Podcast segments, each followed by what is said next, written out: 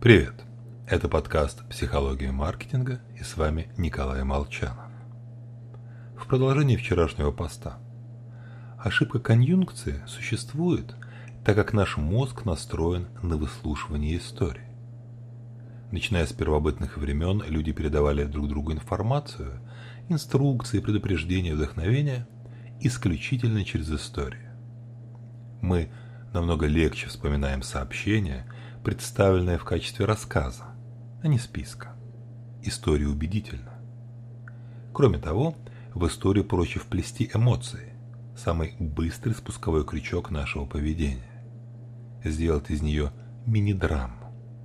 Как говорил Дэвид Агилви, продавая огнетушители, начните с рассказа о пожаре. Поэтому в маркетинге важно рассказывать покупателям истории, мы привыкли усваивать информацию именно так, слушая сказки, а не глядя на перечень буллетов. Рассказы – правильный способ общения с покупателями. Например, для накрутки рейтинга часто используется массовая покупка отзывов в стиле «заказал в магазине X низкие цены, привезли точно и в срок».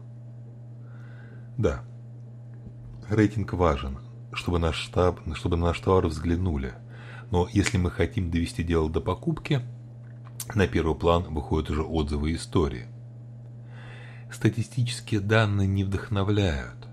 Даже если средняя оценка 4,2, покупатель запомнит не ее.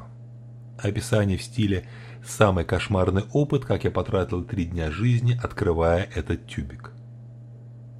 Ну а в повседневной жизни остерегайтесь и помните об опасности коварной буквы «и».